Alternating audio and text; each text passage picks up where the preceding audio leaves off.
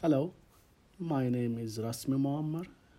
I am a professor at Yeditepe University, Faculty of Health Sciences, Department of Physical Therapy and Rehabilitation. In this term, I am the instructor of the electrotherapy PTR 205. During this term, we will be talking about the basic principle of electrotherapy and all application methods. The concept of electrotherapy include a range of treatment using electricity to, to reduce pain, improve circulation, repair tissues, strengthen muscle, and promote bone growth, leading to improvements in physical functioning. The list of different types of electrical stimulation can help the student to understand how it is commonly used in physical therapy.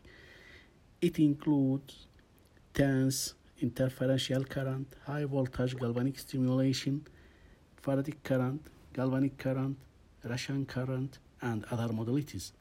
I am going to upload all documents related to this course to Google Classroom and hope to be in contact with me and hope to see you face to face. Bye.